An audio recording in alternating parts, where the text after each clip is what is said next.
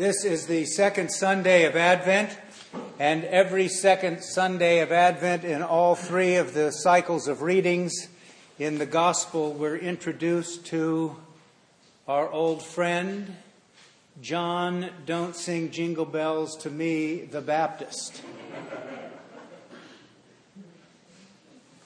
So, my main focus in my preaching today will be on the Gospel and about his meaning and three uh, terms that we use a lot in preaching and teaching in the church.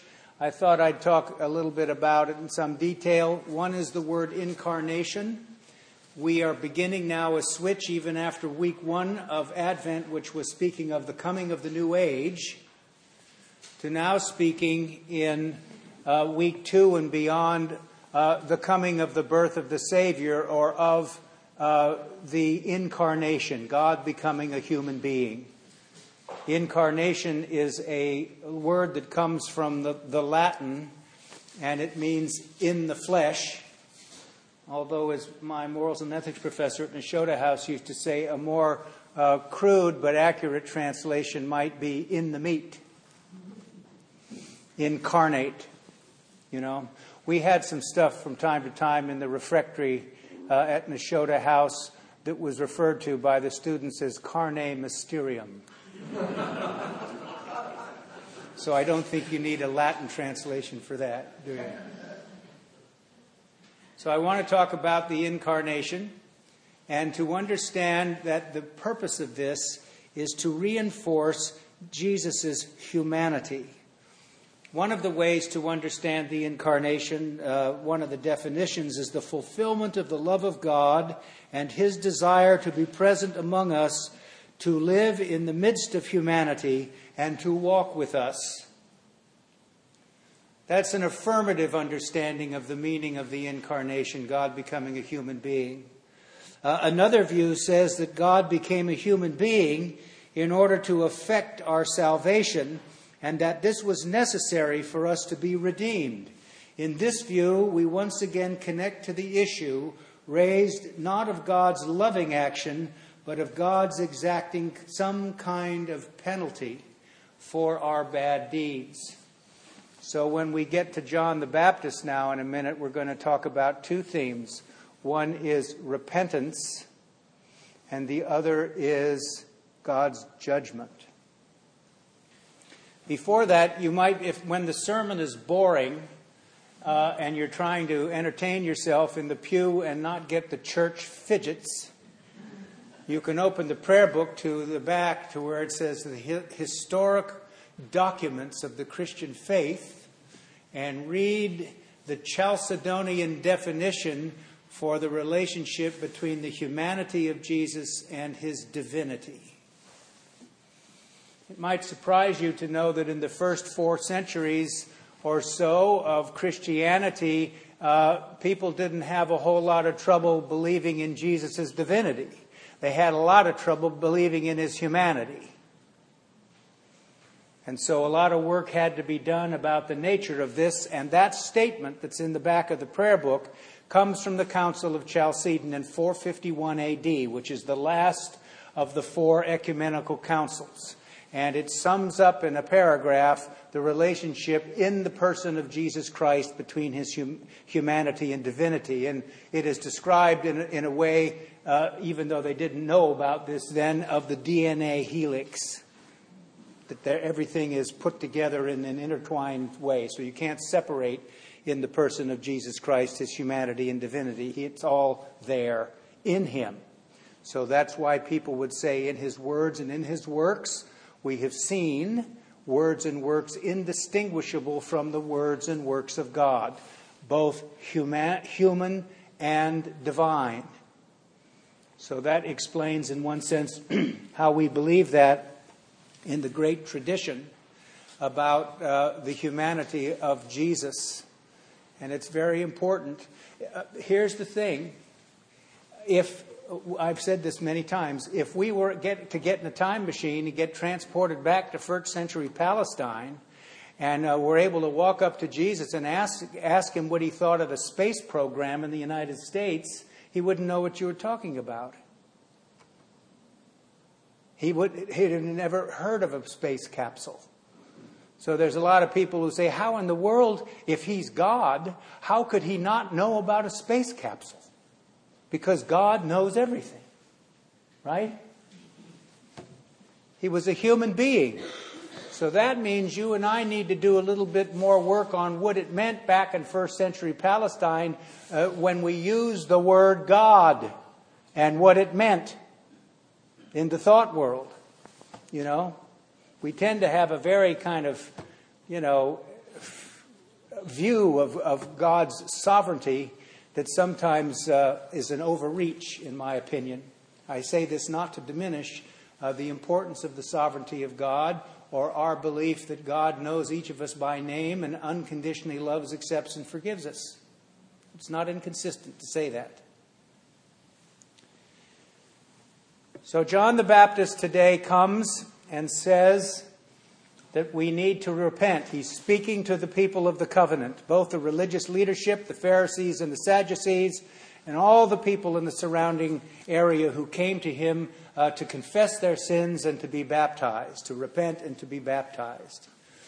There's a lot of uh, biblical scholarship over the last 40 years or so that suggests that, God, that John the Baptist had some acquaintance with the community in Qumran, where the Dead Sea Scrolls were found. And that some of what he was doing there may have be a reflection of the beliefs of the Essenes in some way. Jesus and John the Baptist very well may have been related, they may have been cousins. And it's always been so, uh, something of an embarrassment to Christians that John the Baptist baptized Jesus. It's part of the truth of the scriptures that they would be willing to report that in the text. Seems odd, but that's the truth. They, they didn't avoid saying this. So John the Baptist is telling everyone to repent. For 1400 years in Western Christianity, we had one Bible the Latin Bible, the Biblia Sacra, the translation by St. Jerome.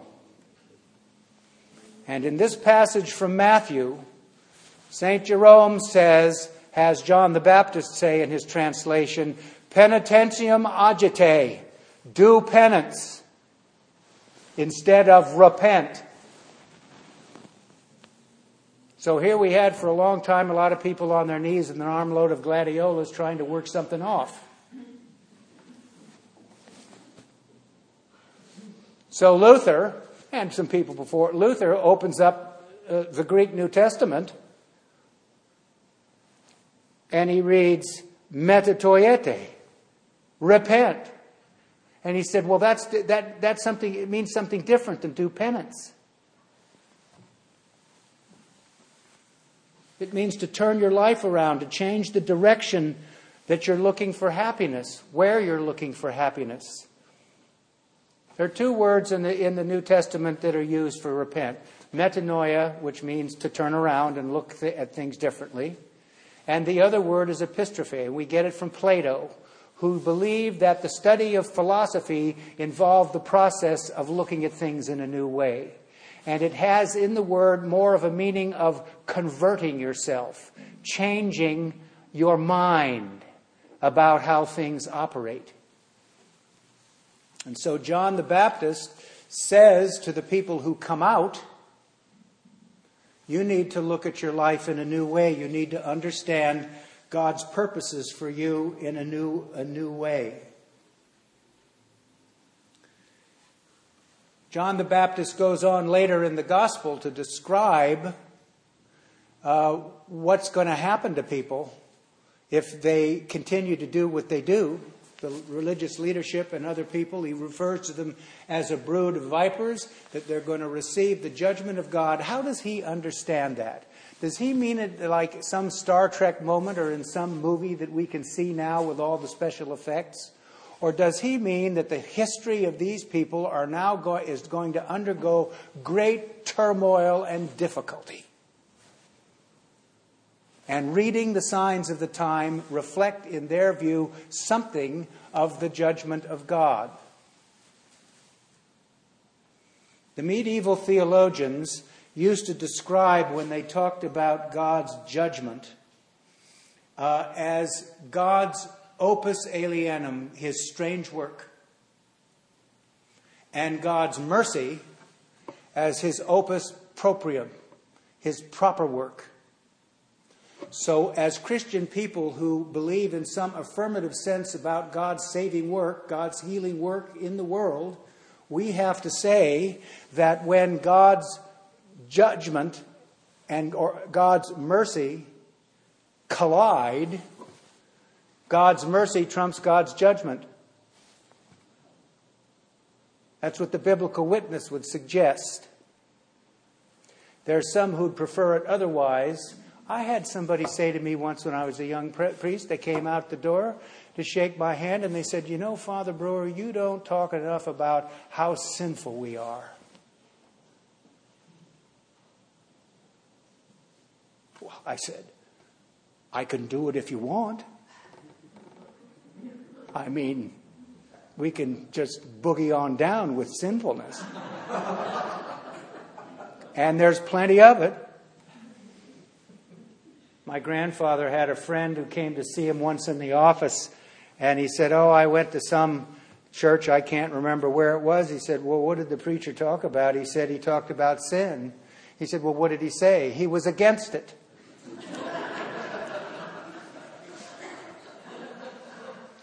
I am too, and I suppose you are, I certainly hope. But shall we just think about God's mercy and God's judgment, and when they come together, that God's mercy trumps God's judgment in that way?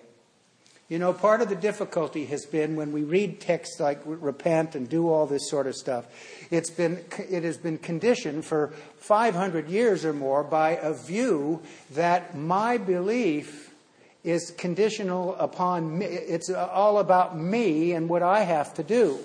And when John the Baptist was speaking to the people, he had very little uh, consciousness of or desire to emphasize the subjective, individualized understanding of salvation or our role in the world and God's relationship with the world.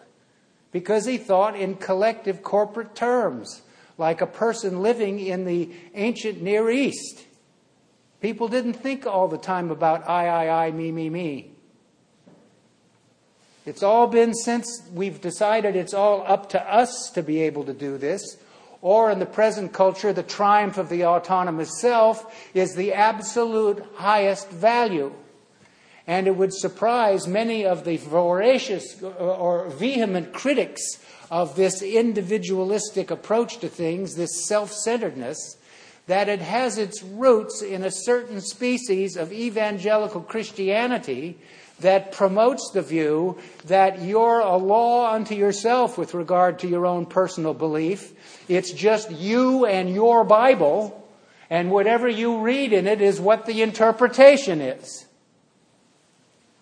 And I don't want to talk like a member of the Roman Catholic Curia, but I got to tell you something. You and your Bible isn't going to cut it if you want to learn anything. It isn't going to happen.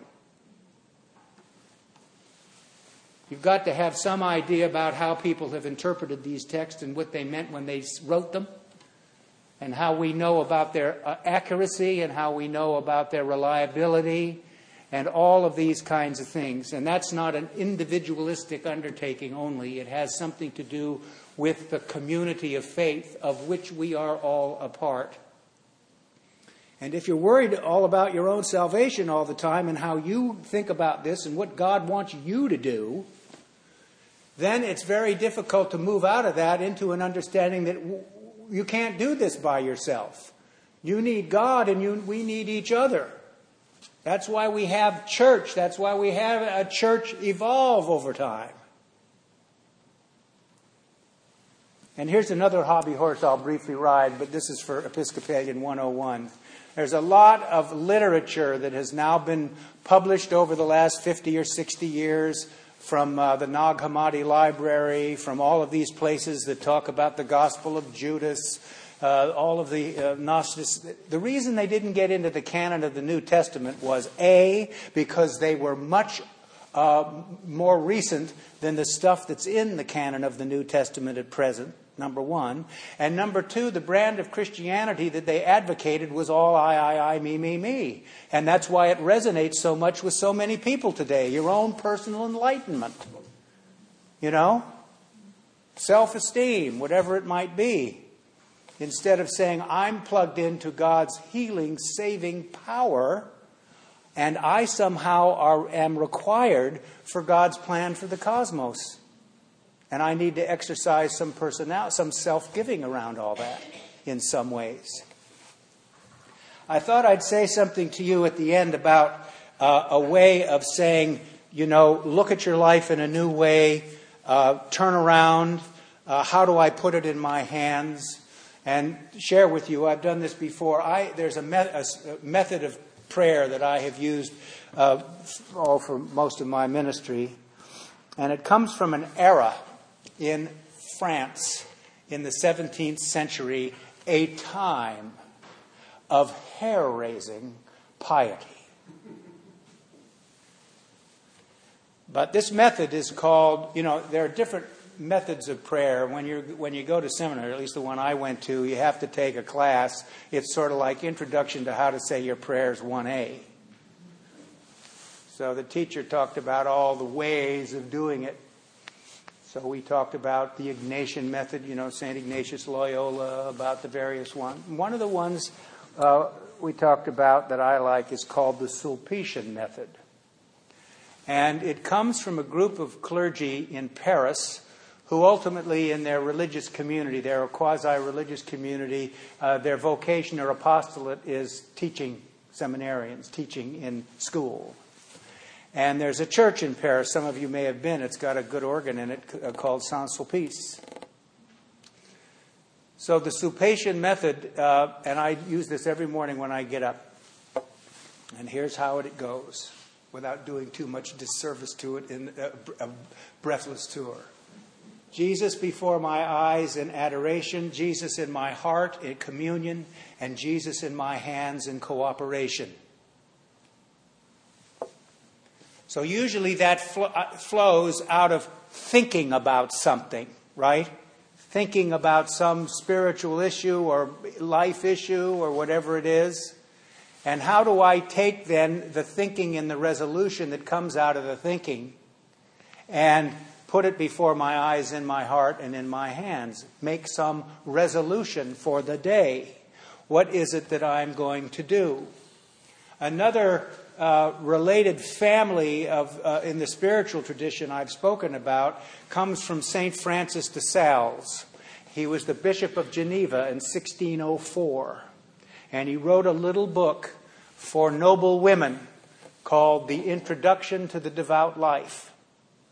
And in this book, he taught them how to make a meditation, what we call a discursive meditation, not like Father Keating centering prayer, just listening for the still small voice, but making a formal meditation. And after you do this, you make a resolution out of this meditation. It could come from meditating on a, a reading from the Bible. It can come uh, on re- some spiritual reading that you're doing. It can come from some reflection that you need to do about your life situation and how you're going to do it and how you think God ought to be part of that and how you want to cooperate with it. And then he said to the noble ladies, when you make a resolution, what you need to do is to create a spiritual nosegay, which is a little bouquet. So, noble ladies walking in their garden usually picked some flowers, right, and put it in a little bouquet and carried it around in 17th century France as they walked. And maybe if there was something a little odoriferous, you could put it up to your nose. But what St. Francis de Sales said you figure out a way to remind yourself throughout the day what it is that you resolve to do. And think back on that, what you decided, what you're going to do. Jesus in my hands in cooperation. So this week, pray for that during Advent it will allow you to keep Jesus before your eyes, in your heart, and in your hands in all that you do. Amen.